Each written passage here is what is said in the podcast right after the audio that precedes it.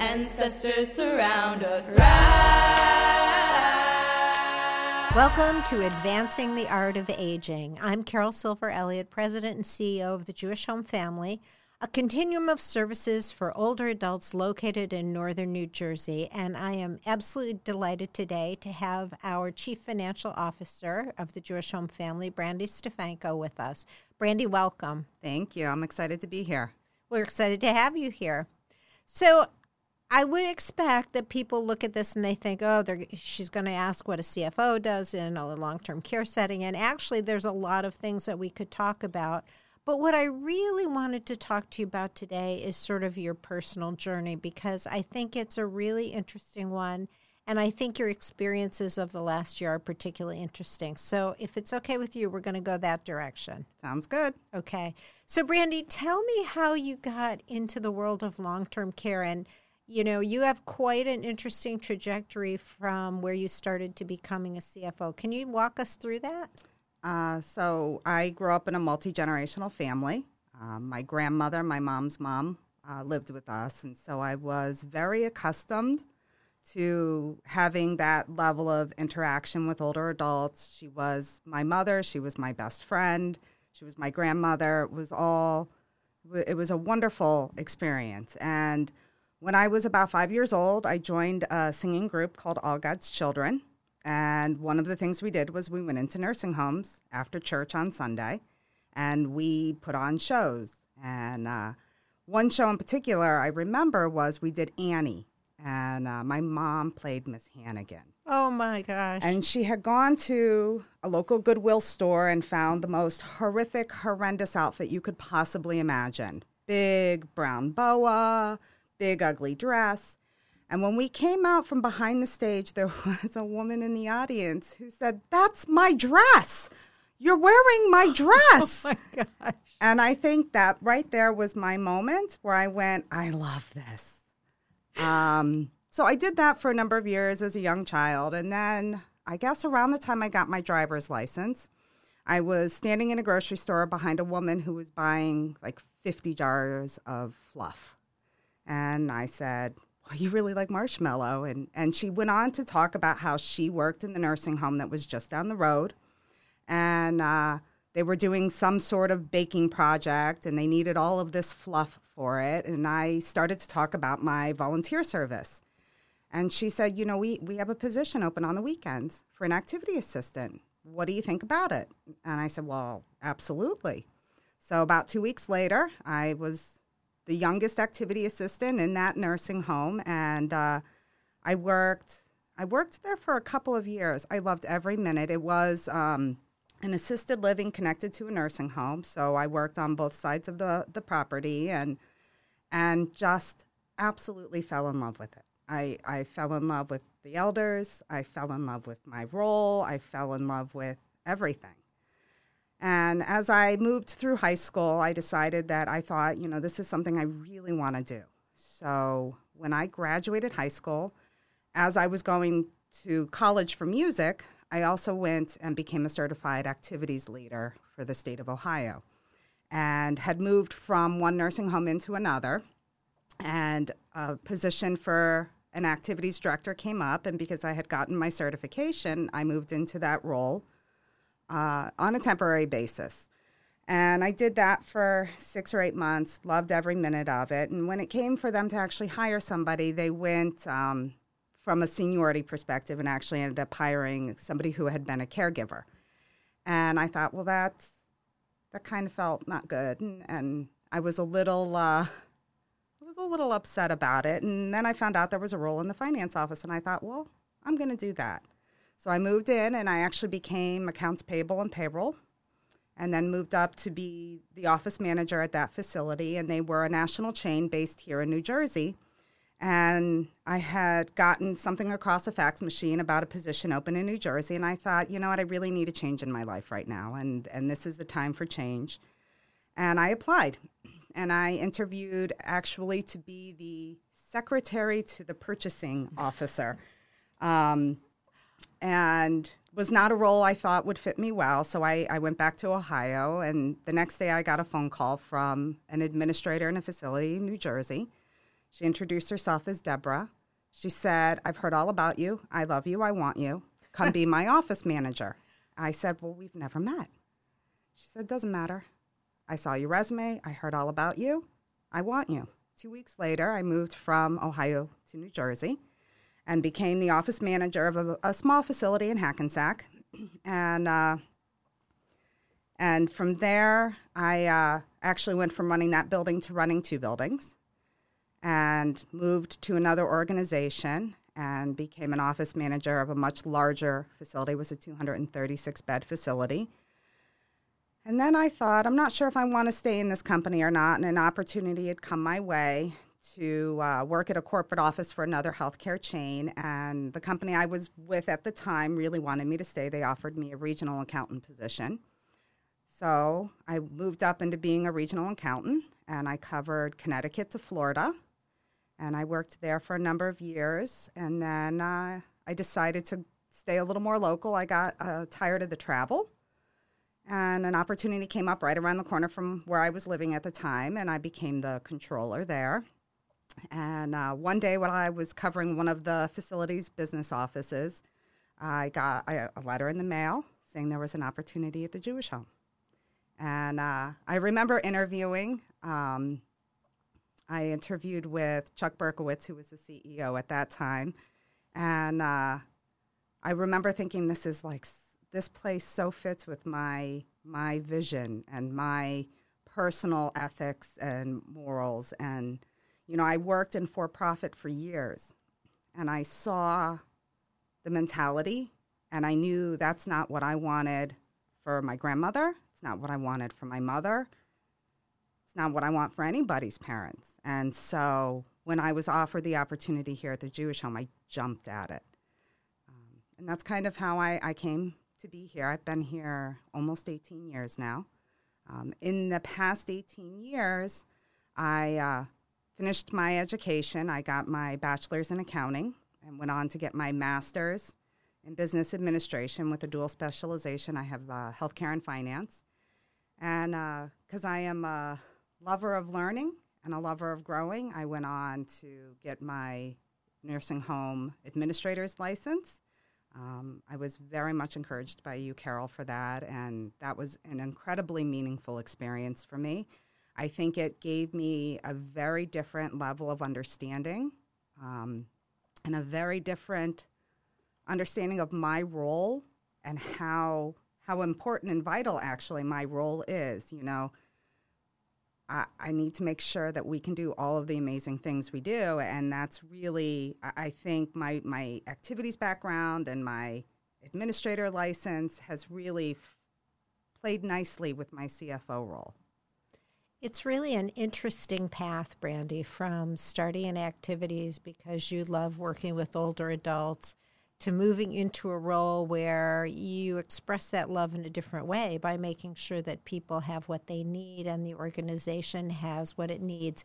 Do you ever miss that sort of day to day, let's have some fun with the elders piece of, of what you enjoyed as activities? I do. I think it's why I have always so encouraged my staff to be involved. You know, when we do celebrations at the Jewish home, when we have 70s Day or Cruise Week, or I have always been the one to say, What do you need us to do? What, what should we dress up like? Please give me the agenda so I know what to wear every day. And I think that's where that comes from. It comes from that place of, I, I do love that and I do miss that. And I think early on, I really struggled with the role change, moving from being fun and playing to to really being behind a desk. And and I think what always made me feel good about the change was, you know, I my job as as important because my job is to make sure that we are sustainable, that we will always be here to be able to provide that level of activity, that level of interaction, that level of engagement. And it's, I've always loved the challenge of it. And, you know, it, it, it fulfills me. That's great. All the you know, all the pieces certainly interlock. Without the ability to be sustainable, without the ability to have resources, obviously the care and the activities and everything else suffer. And having the strong financial management is crucial to any organization's success. But I think, particularly in the nonprofit arena, it's even more critical every single day. Absolutely. You know, this year certainly has has presented all of its challenges and I think, you know, we've been we've done what we've needed to do. We've been very thoughtful about how we managed our finances. I think, you know, we didn't immediately jump in and cut or make significant changes or any drastic changes. And in fact, we we built up our staff, we redeployed, we made sure we did everything we could do to keep people employed, to keep people engaged, and to be able to continue to, to care for our elders in the way we would want our, our mothers and fathers to be cared for. That's great. You know, this past year has been s- very strange in many ways. And for you, it should have been a really exceptional year because you were accepted into the National Leading Age Larry Minnix uh, Leadership Academy. It's a very, very competitive program to get into. There are far more applicants than there are spots. And it was so thrilling for you and for me as well, I have to say, that you were accepted into the program. The program hasn't exactly been the way it was planned this year. Can you talk about that? So the the Leadership Academy, I think there are two reasons people really want to be a part of that program. One of it is obviously to grow their own leadership skills and to develop their style and to understand how to, to be an effective and, and good leader. The other piece of it is really about building personal connections and building a network of people you can count on and rely on.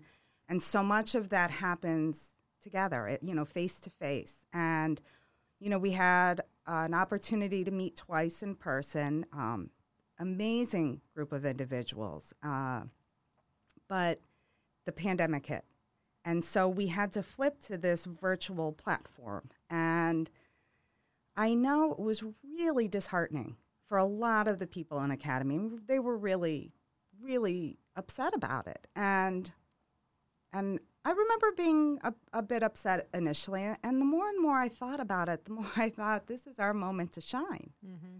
You know, we are emerging leaders who are now leading through a period in time that nobody else before us has led through.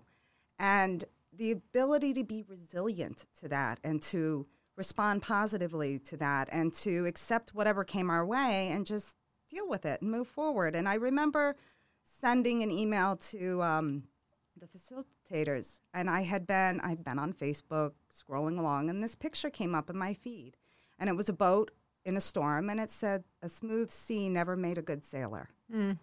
And so I had screenshotted it and sent them, and I said, "I feel like we're going to be good sailors because mm-hmm. we're going to be able to ride this out, and we'll be better for it in the end." So I think I, I took what could have been a negative experience and really flipped it into a much more positive experience for me. I, I built great relationships.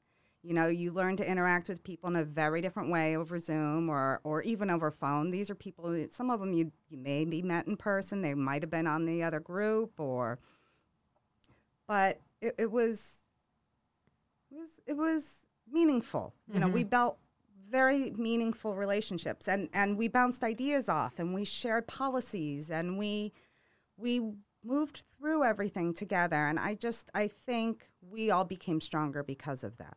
That's great. One of the things that distinguishes the end of the academy year is the opportunity to do a project and your project kind of morphed a little bit during the course of the year. Can you talk about how, number one, how it morphed, but number two, it was such an extraordinary project. Maybe you can spend a few minutes talking about what it was like. So the the Action Learning Project is really supposed to be the kickoff of what will be our uh, life goal or our life mission. And when I first started thinking about it, I really was going a very different direction than what I ended up. I wanted to do a project about um, destigmatizing death and dying. and I really wanted to focus on the hospice aspects and and how we could make it not as scary. You know, I remember when my grandmother had to put my grandfather on hospice, and it was it was a horrible experience for her to have to make that decision because there's so much fear in it. And so that was really how my project started. But as the pandemic kind of evolved and rolled out, I was watching what was going on around me. You know, how my how the staff were impacted and how they felt villainized. They felt they felt like they were horrible people and they're not. You know, they families didn't want to come and visit and and staff lost caregivers cuz they were afraid to come into the house and and I and then I started to read the articles and and they were awful. They were just awful and I thought, well, who would ever want to work in an environment that is that the media is portraying like this?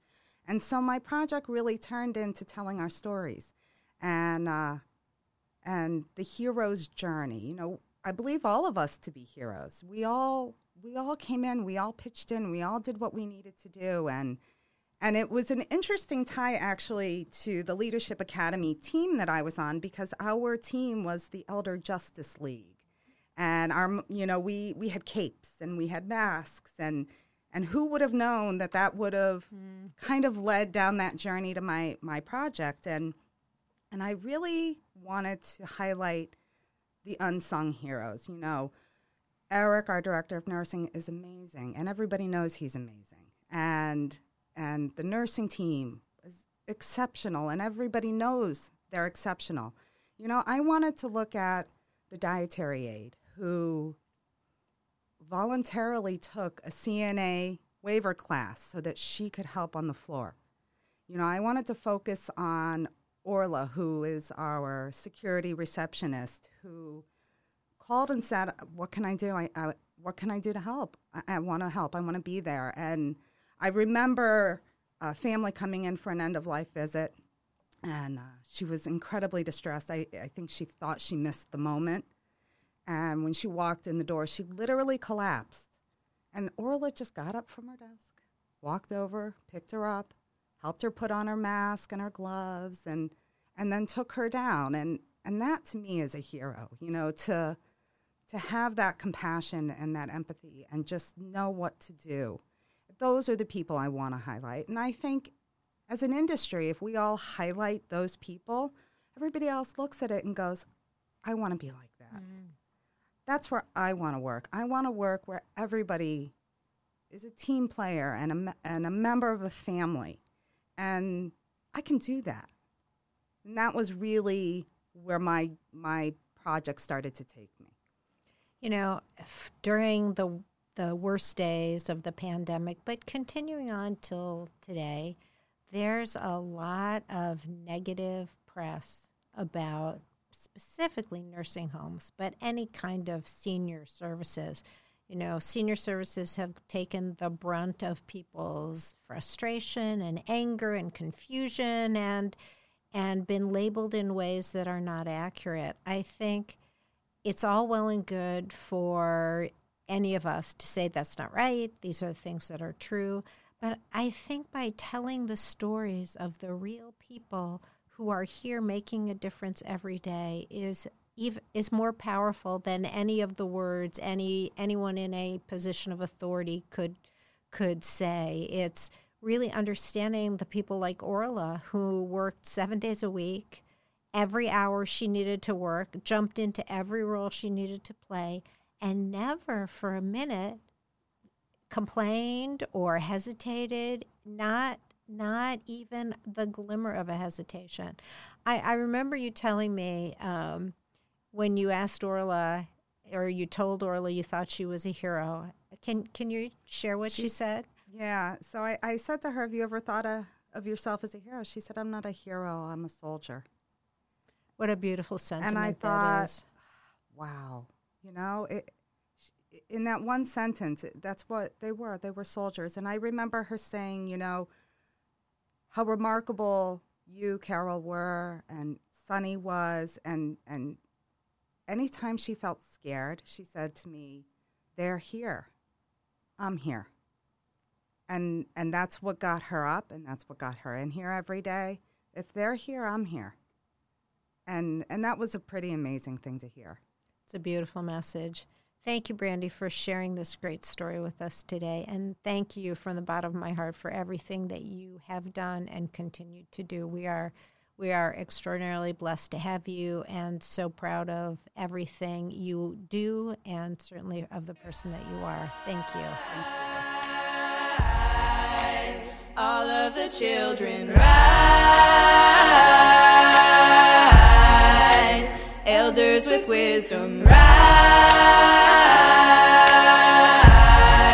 Ancestors surround us. Rise.